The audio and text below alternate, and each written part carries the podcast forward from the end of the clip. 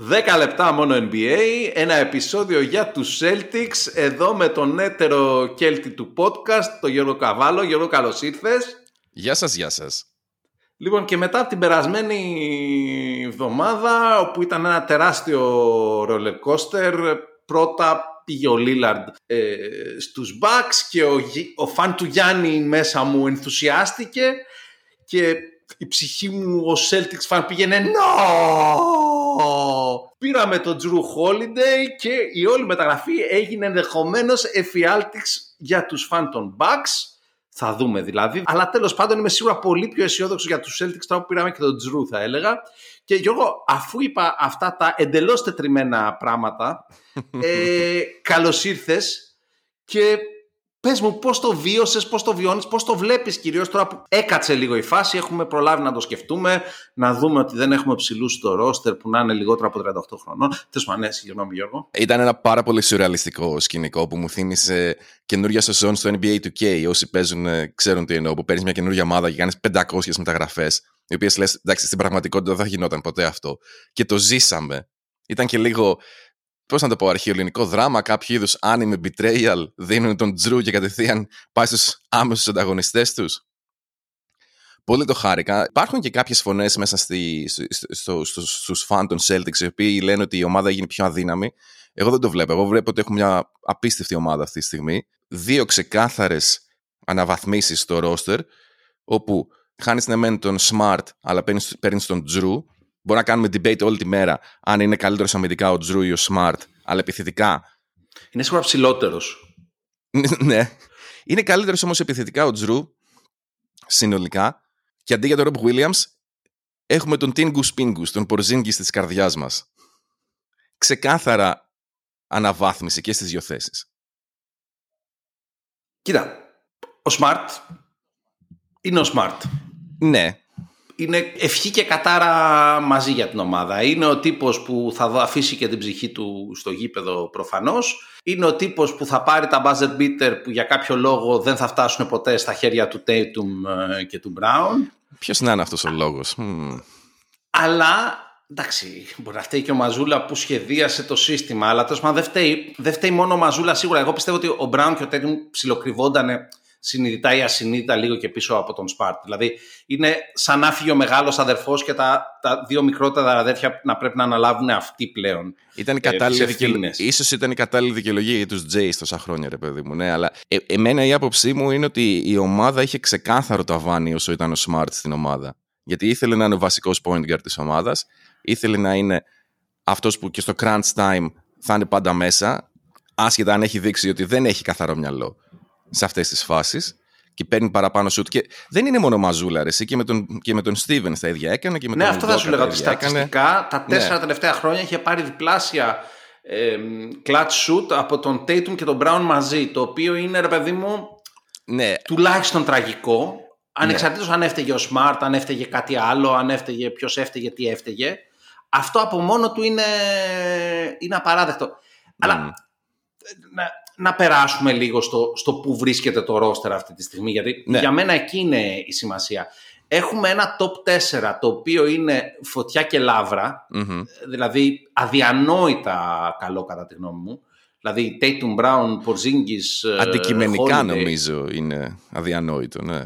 Ναι, και δεδομένου ειδικά ότι ο Porzingis έρχεται από την καλύτερη του χρονιά που έπαιξε και 65 μάτς και όλα έχουμε κάθε λόγο να είμαστε αισιόδοξοι ξεχνώντας την κατάρα του Αϊζάια που μας κυνηγάει. Τέλος πάντων. Άντε πάλι. Συγγνώμη, συγγνώμη, εγώ πιστεύω πρέπει να τον υπογράψουμε για μια τριετία και θα πάρουμε θρυπή τον Αϊζάια Τόμα. Θα τον υπογράψουμε για 50 χρόνια, ξέρω εγώ, που δεν παίρνουν και τα εγγόνια του. Τέλος πάντων, τέλος πάντων ε, κάποιοι λένε ότι είμαι συχνά υπερβολικός όταν κάνω προβλέψεις. Ε, η ουσία είναι ότι αυτή τη στιγμή εμένα με τρομάζει ότι δεν υπάρχει κάποιος να μαρκάρει το Γιάννη σε διαστημικό επίπεδο.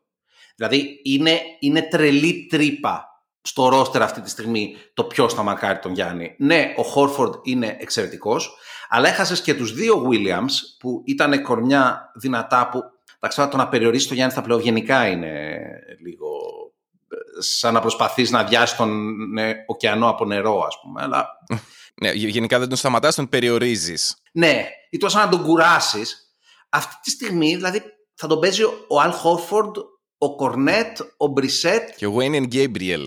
Και ο Τέιτουμ βασικά. Δηλαδή και ίσως ο καλύτερος από όλους αυτούς να είναι ο Τέιτουμ. Γιατί ο Χόρφορντ μπορεί να παίξει σοβαρή άμυνα στο Γιάννη, νομίζω για δύο-τρία μάτς σε, σε, μια σειρά 7 αγώνων. Δηλαδή δεν θα αντέξει σωματικά από κάποια στιγμή. Ε, ναι, αφού μέσα στη σεζόν θα γίνει 39 χρονών ο Χόρφορντ. 38, 38 θα γίνει, αλλά ναι, μια από τα ίδια. Κοίτα, και τον Tatum δεν μπορεί, δεν μπορείς να τον έχεις πάρα πολύ ώρα πάνω στο Γιάννη, γιατί θα πρέπει να σηκώσει και την επίθεση. Οπότε δεν μπορεί να κουραστεί τόσο πολύ και στις δύο πλευρές του γηπέδου. Απ' την άλλη, από τους δύο Williams, η μεγάλη απώλεια στο θέμα Γιάννη είναι ο Grant. Γιατί ο Grant είναι ο στιβαρός παίχτης με χαμηλό κέντρο βάρους, ο οποίος δεν θα τον πάρεις βάρνα, να το θέσω έτσι και λίγο καρτιτσιώτικα. Ο Γιάννης, ο Ρομπ, ποτέ δεν ήταν παίχτης ο οποίος τον έβαζες κατευθείαν πάνω στο Γιάννη. Τον έβαζες ως help defender, ως, να βοηθήσει, ξέρω, να έρθει ως δεύτερος.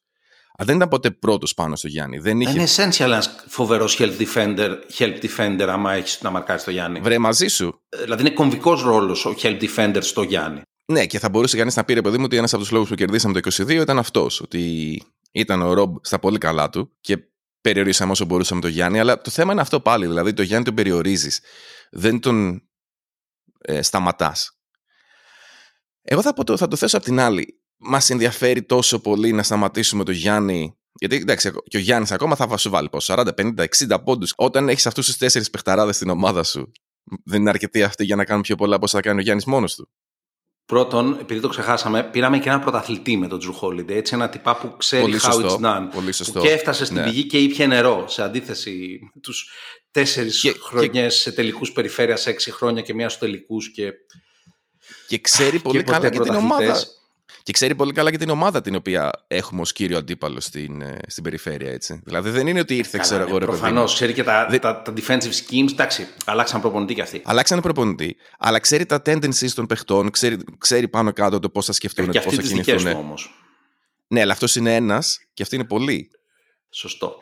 Αλλά επίσης αυτή τη στιγμή το να σταματήσει το Γιάννη έχει γίνει ελαφρά πιο δύσκολο γιατί δεν ξέρω ε, αν το θυμόμαστε αλλά έχουν προσθέσει και τον Damian Lillard Κα- ε, στη βασική τους ε, πεντάδα. Κάτι έχω ακούσει. Είναι από τις χρονιές που χαίρομαι που στηρίζω και Celtics και Γιάννη γενικά γιατί είναι τόσο αμφίροπο για μένα αυτό που έρχεται.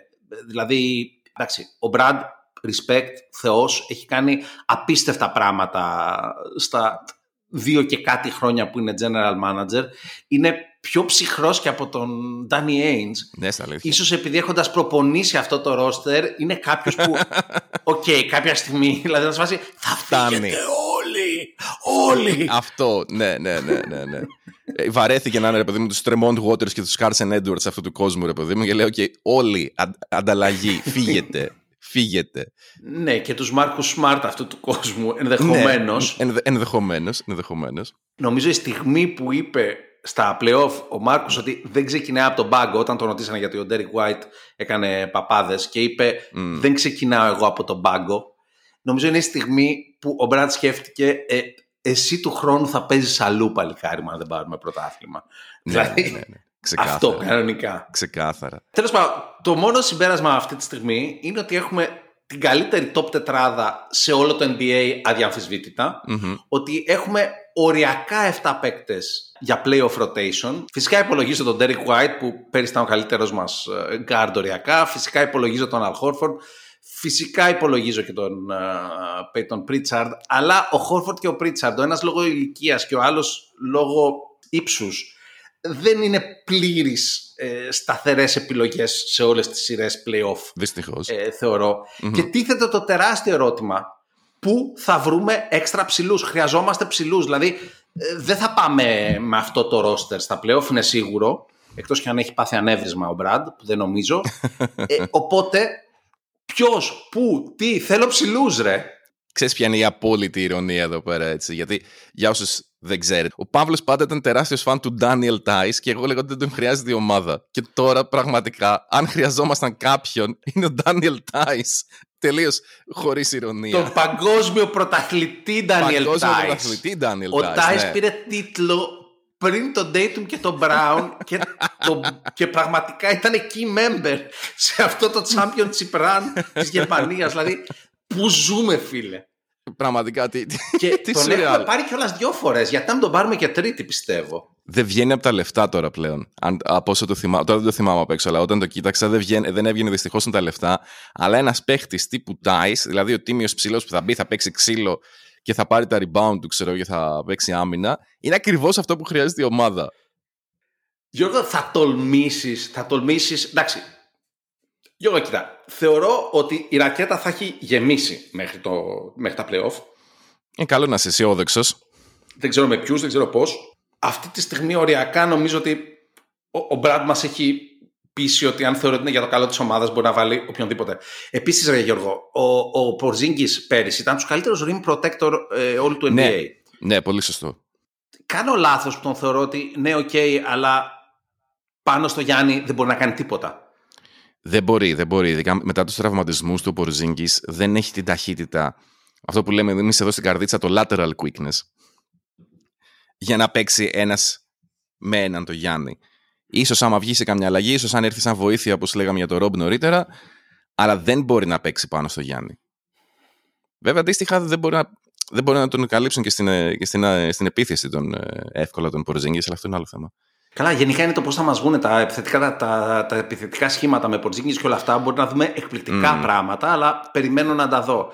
Ξέρω ότι πίσω από το Ματζούλα υπάρχει και ο Μπράντετς και αλλιώς. Γενικά είμαι αρκετά αισιόδοξος ότι θα δέσουν ε, όλοι αυτοί. Και ο Σαμ, και ο Σαμ Κασέλ πλέον, που πιστεύω θα είναι πολύ μεγάλη προσθήκη ναι, στο, ως βοηθός προπονητή. Έχουμε προσθέσει ναι. δύο πρωταθλητές στο ρόστερ. Ακριβώς.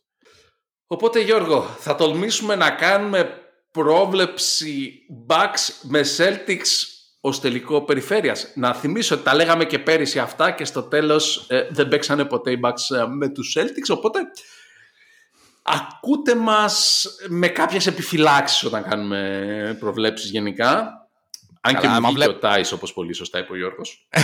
άμα βλέπαμε το μέλλον θα ήμασταν πλούσιοι. Δεν θα κάναμε το podcast, θα είχαμε πάει στο, στο Vegas και θα είχαμε πάρει όλα τα λεφτά του Las Vegas. Θα κάναμε το podcast από το Vegas, Γιώργο μου, αν ήμασταν, ε, αν ναι, βλέπαμε το μέλλον. Αυτό, ακριβώς, ακριβώς. Αλλά ας τολμήσουμε λοιπόν. Πάμε. Bucks, Celtics στα playoff. Ποιος περνάει και σε πόσα μάτς; Κοίτα, όπως και να έχει είναι 7 μάτς. Αυτή τη στιγμή όπως είναι οι ομάδες, γιατί κάνουμε τώρα 7 Οκτωβρίου κάνουμε την πρόβλεψη. Με το πώς είναι αυτή τη στιγμή τα ρόστρα, εγώ θα έλεγα οι Bucks σε 7 παιχνίδια. Εγώ πιστεύω κερδισμένο θα βγει το μπάσκετ. Και αφού πέταξα την μπάλα χειρότερη απάντηση στην εξέδρα...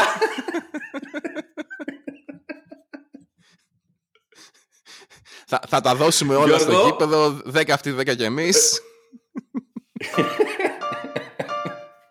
Ο πρόεδρος του Εδεσαϊκού, καλεσμένος στο επόμενο επεισόδιο, μόνο NBA. Μόνο NBA. Και τέλος πάντων, ωραία συζήτηση Γιώργο μου, ωραία όλα αυτά που λέμε. Δεν σκεφτόμαστε καθόλου και τους hit. Σταμάτα να λες αυτό το όνομα, είναι σαν τον Candyman. Θα εμφανιστούν από το πουθενά. Θα εμφανιστούν πάλι από το πουθενά στα playoff.